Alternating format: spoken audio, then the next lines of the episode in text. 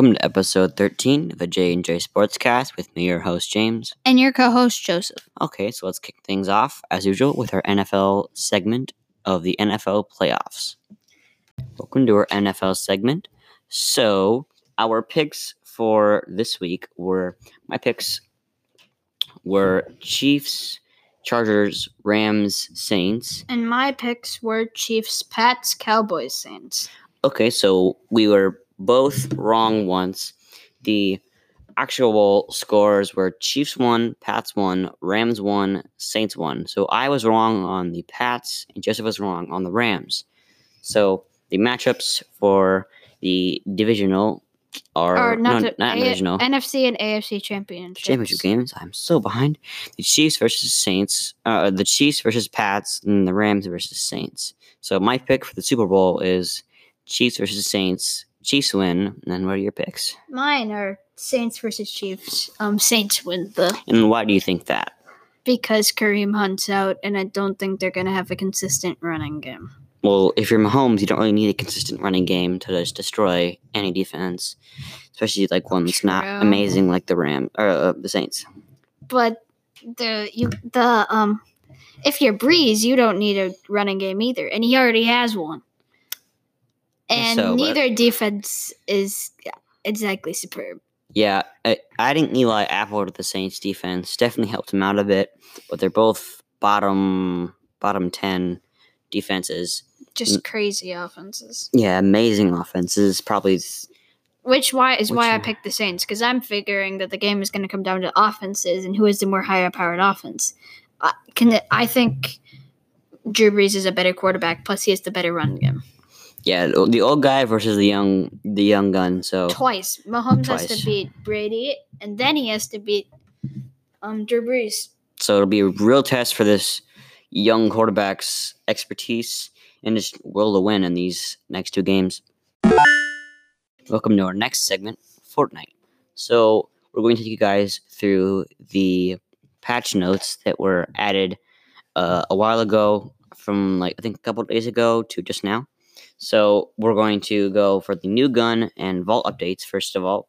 So the new gun is a scoped revolver that just got added today, which it's basically a deagle with a scope on it, which is it says it's very useful for long range. And I was watching a couple streams earlier today.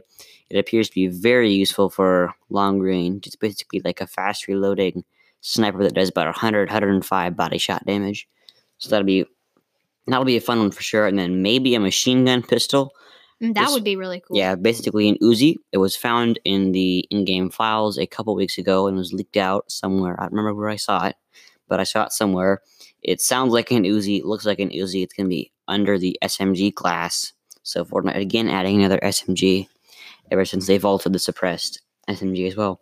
Then the X4 Stormwing adjustments. The knockback a player receives after being hit by a Stormwing has been decreased by seventy percent. So you guys are gonna find that a lot. You're gonna have a lot less knockback, either being hit or hitting a player when uh, when you're flying a uh. So that can be a blessing and a curse, depending on if you're in the plane or the one being hit. And then also, but but the damage done to the Stormwing with from colliding with structures has been inc- has been increased by fifty percent. So it does more damage to structures, but does less damage to players. So that that's those those two go hand in hand. Really makes sense. They would have both those together, and then impact damage reduction while boosting through structures reduced from fifty percent to twenty five percent. So boosting through structures less than less than normal, but damage period increased by fifty percent. Quite confusing there. Then this one's nice. Increase the spread of the Stormwing machine gun by seventy five percent and Stormwing spawn chance has been decreased to 80% from 100%. That's kind of sad. I love those planes. So they will spawn now, they will spawn a lot more rarely. And supply drop health has been reduced to 250 solo, 500 health duo, 750 health squad. And then, so Joseph, what are the vaulted weapons? So, um, the six shooter has been vaulted, I like that gun. and some burst assault rifles have been vaulted. Uncommon, common, and rare. All of those. Then dual pistols have been unvaulted. Dynamite drop rate has been reduced by forty percent. And then also the boombox adjustments. Drop rate reduced by 33%, health reduced from 600 to 400, and duration reduced from 25 seconds to 18 seconds. So they're they're nerfing the boombox and the plane, which I think I would I would like the plane to be as amazing as possible, but the boombox it was kind of it was kind of overpowered and annoying. It was very it was very god mode and was very hard to destroy. Then this one is probably the biggest one. This dropped last night. The glide you as you guys know, you cannot redeploy your glider in any regular game modes right now. Solos, duos, squads. You cannot do that. There was a very mixed opinion around the general public whether this is a good addition or a bad addition. They ran test run about three or four weeks ago. It's since been removed, and players have gotten used to it by now, or at least most have.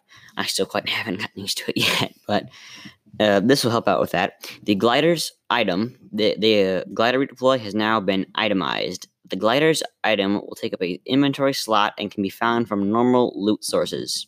So activate glider redeploy as you normally would. You do not need to select the item. So if you just jump off a tower and then you redeploy, it'll use one charge and when all charges are used, the item disappears from inventory. I think you get 10 charges, so it's 10 redeploys for jump off a tower. I'm not quite sure. Maybe I'll give you guys more detail on that in the next episode. Then, but this one, this is also nice. Use of launch pads, Rift to go, and LTM respawns will not consume a charge, as these put you in skydiving mode. So that'll be that's a nice addition. So it doesn't your charges just don't get destroyed whenever you spawn an LTM or jump off a launch pad. Then the new this new glider redeploy item can be found in floor loot, chests, vending machines, and supply llamas. So what do you think? You think this is a good idea or a bad idea for Epic to bring back the glider redeploy in item form? So yeah, it, it's definitely an interesting idea here that we have, but I personally liked it better when it did not take an up an item slot. You'd rather have it just no item slot and just regular redeploy, just because it makes tra- transportation easier. Yeah, But um, but I guess they've already added a bunch of transportation stuff to make transportation easier, like planes and zip lines and zip stuff like that. lines, balloons, So- etc. I guess I do like the addition. Um, I, I'd rather have um re- some redeploy than no de- redeploy. Yeah, I guess so. Uh, I, I would agree with you. I almost actually I I was fine with redeploy. I didn't hate it, but I didn't like it. And if it and when it disappeared, I didn't really. It wasn't like shocking or anything like that. I kind of almost enjoyed it because then if you're fighting a noob or something, then you're in a build fight, he can't just jump off a tower and fly away while you try to get some vain AR shots on him.